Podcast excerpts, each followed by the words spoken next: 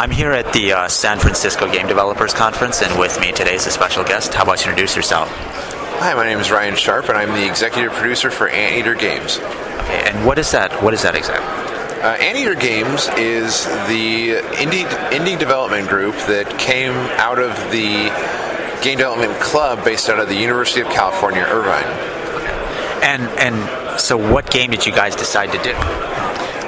Our first game, first completed game, is called Rock Candy, and it's a it's a 2D tile switching kind of puzzle game, uh, programmed primarily in Flash, and you know not meant to be anything really complicated, but just something that a couple of students could do while fitting it around their class schedules. Um, and how many students did you have working on this, and how did you organize that?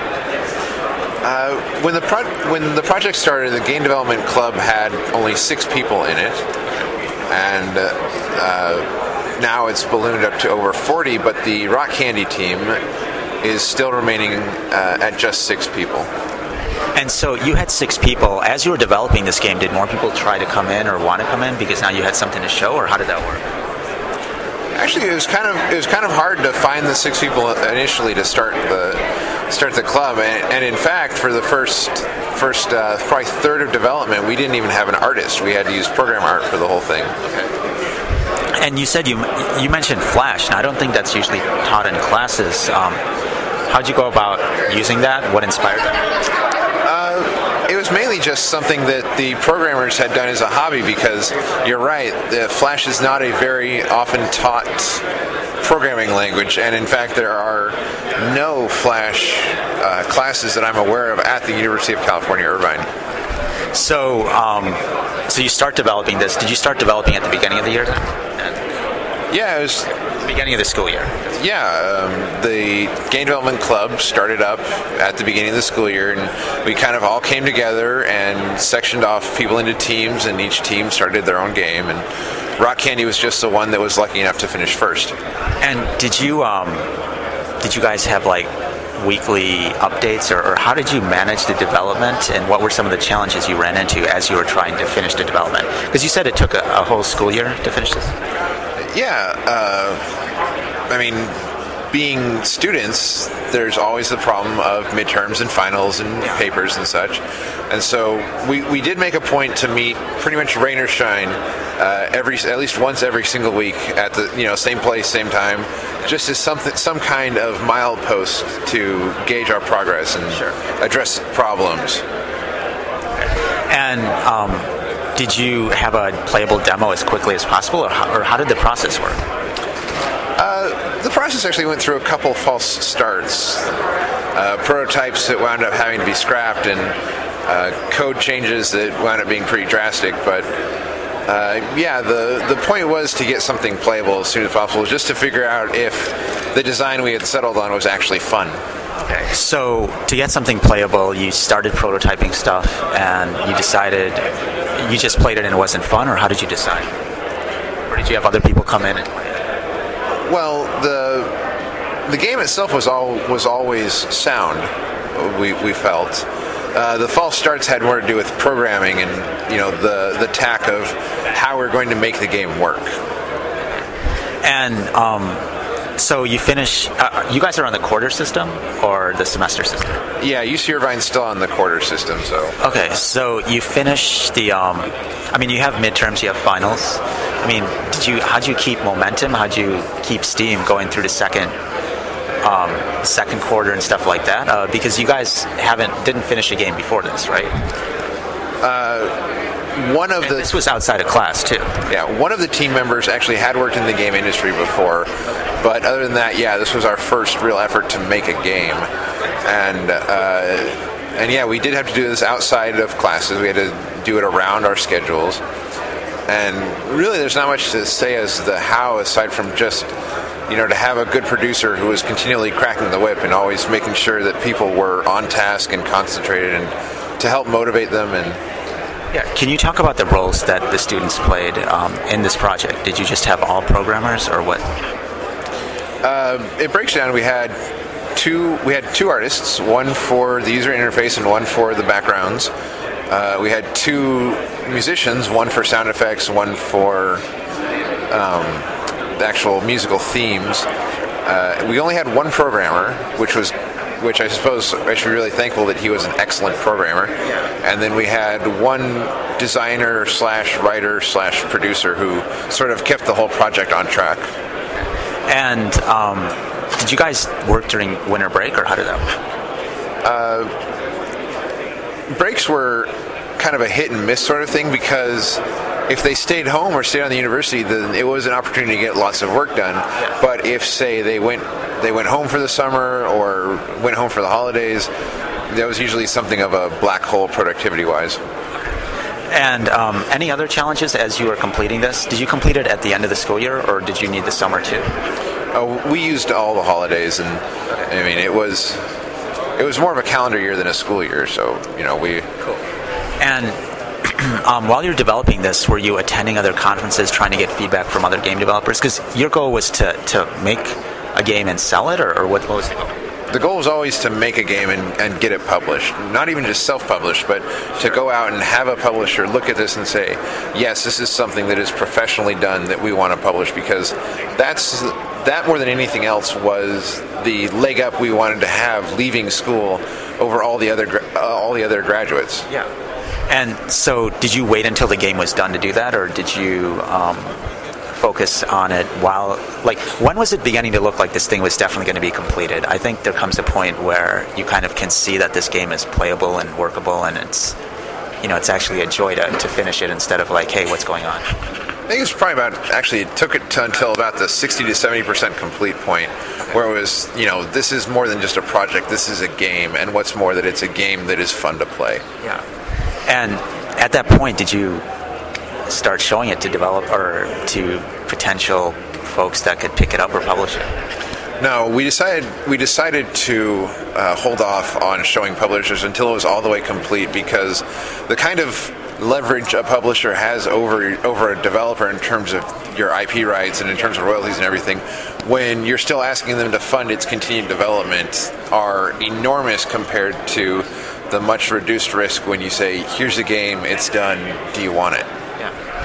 Um, okay, so you finished this game. Um, what's what's what did you do to market it, publish it, or you know promote it, stuff like that? What's what's well, um, as far as marketing goes, I'm here at Game Developers Conference doing it right now. Uh, this because you're, you're, meeting with other folks that could publish stuff. Yes, the tomorrow I, I, have tomorrow and Friday and Saturday. I have meetings all up and down the schedule with potential publishers and developers and. And, and how did you get in contact with these people. I mean, it seems like a big step from being a you know a little club and you know a student group to actually getting meetings with publishers. Well, it, you just have to get involved. Things like the International Game Developers Association, uh, th- those meetings, we made all sorts of contacts in. Coming to prior game developers conferences and other trade show events like E3, it's it's all about making contacts and it's just one of those things you have to work at. You have to grind it. Okay, so so you do that. You've got contacts. You got emails. So you, you email them. You set up these um, meetings. Why why go through a publisher? Why not try to self-publish? Self-publishing is saying that you've made something that you felt is good enough to sell, and that's not really hard to do when you're the creator to actually go out and get a publisher, somebody who's been in this industry a while, who's seen more than their fair share of independent games, and to have them say that yes, this is something worth paying for and worth publishing. I just think it's the difference in, in the impact on a resume between a slingshot and a trebuchet. And why not just get the audience that you're targeting this game at to play it and see what they say, see if they like it. Like, you know, have, have those testers come in. You know, if you have a hundred of those testers and they're addicted to the game, is that enough um, validation to say that you can self-publish it? I really don't think so because, I mean, you know, Indie, Newgrounds has you know dozens, hundreds of you know five star rated games that have hundreds of fans that no self respecting publisher would touch with a ten foot pole. I mean, it really is just a different grade between the casual, the enthusiast, and the actual dedicated professional. Um, so what's next in store? You, are you six folks still together working on other games, or have you disassembled and work, found other teams and started working on those? Well, the Game Development Club at the University of California, Irvine currently has six different game projects going on of various teams and team sizes. And so maybe we'll redistribute our talents among them. Maybe we'll come back together.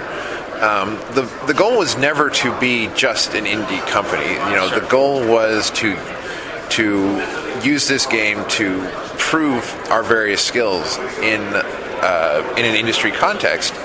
To, because it's that classic industry trap of you need experience to get a job, you need a job to get experience. Yeah. So we're just we're basically attempting to bypass the we're getting experience by doing it ourselves and having and having a publisher validate that experience by by taking our game and, and, saying yes this is professional quality.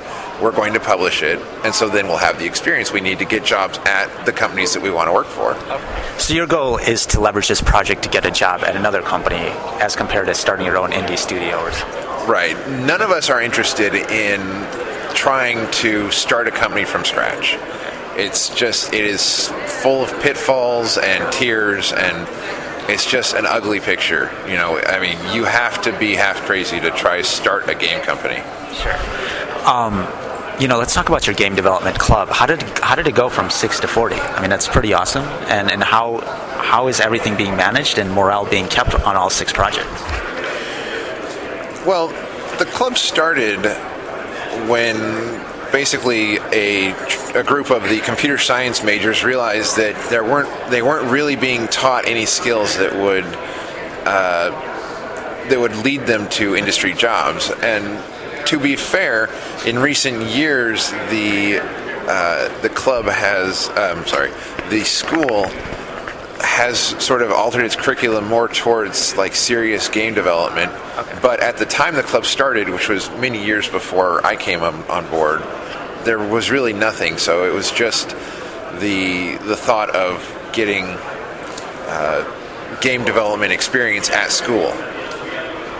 And um, okay, so but you had six when when you started, or when you started this project. I mean, how does it go to forty? Is it just year by year, or did you change something, or was it because you had a completed game, or you had a demo to show maybe during those intro days that inspired people to be like, wait, I can actually, I want to join this uh, I think a big part of it was uh, we started leveraging our uh, IGDA contacts and other and other co- industry contacts like that to bring speakers in.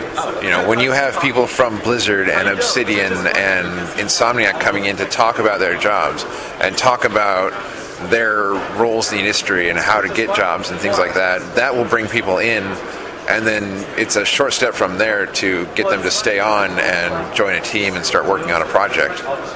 And are these projects year-long projects, or is it by quarter? Um, we start them and then we try and finish them. I mean, we have some projects that have been running for years and some projects that have been running for months. You know, I mean, usually on any given student, we've got about four years with them. So if we catch them as a freshman, so you know, projects continue until either they're completed or occasionally, unfortunately, abandoned. And what what are the top suggestions you have then for other students who want to start their own game, or you know make their own game while they're in school? Uh, get involved. Like I said, you get involved with the students, get involved with the faculty, get involved with the local game community. If you if you have a, an International Game Developers, Game Developers Association chapter near you, you should definitely attend it. If you don't, you should contact the national uh, IGDA leadership and see, you know, who is local. Maybe there's a chance of starting one in your area, but you just have to get involved. It's not anything you can do by yourself, unless you're Jonathan Blow. Um, well, can't you form a team without having to go through IGDA and all these other organizations? Um, you can start your own team independently to an extent, right? Or, or it's just too hard, right? Well, of course you can. Of course you can start a team on your own. I'm just saying that you there are so many benefits to doing it that you know if you want to choose hard mode for yourself, that's fine. But for me, I'd like the extra lives to start with. yeah. And um, so, what about Get Well Gamers or the, the nonprofit group that you're talking about? Uh, the Get Well Gamers Foundation is a California based 501c3 nonprofit organization that is dedicated to bringing electronic entertainment to children's hospitals. And is that something then the, your club, the, the game development club, works on, or is it something separate? That's something separate. It was. It's. Uh, I started the foundation back in 2001, uh, a couple years before I even got involved with the game development club. So, yeah, what what inspires you to to start the foundation? Uh, I was ill a lot as a child myself, and sort of being in the hospital in that transition period in the in the early 80s between when there was no such thing as home gaming to having the NES and the Master System and all those, the difference in a long hospital stay between having video games available and not is tremendous because video games, more than any other medium, have the ability to sort of draw you into their world and out of your own world. And it really just enables people to forget that they're sick. And um, I guess what what are you doing now to enhance the cause and get other people to? I mean, like, what's what's the plan for this year? Uh, well, this year we just got our paperwork done with the Canadian Revenue Agency, which is their version of the IRS. Sure. So we're looking to expand our operations uh, up north, and we already have three Canadian hospitals, and we're looking to add more. Okay. And do you then just collect games and bring them there, or, or what's how does that work? Uh, the basic MO of the foundation is to collect used games and game systems from ordinary gamers and with occasional help from industry people like uh, we've got recently donations from Ubisoft and uh, Black Lantern Studios, High Voltage Software, etc. And uh, we will just ship them uh, games, systems, accessories, controllers, you know, whatever they need, we will try to provide.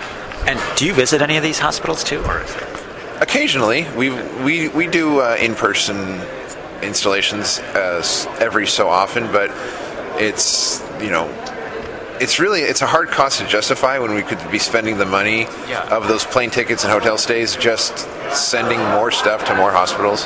Sure. Yeah. So what's what's next in plan then for the upcoming year?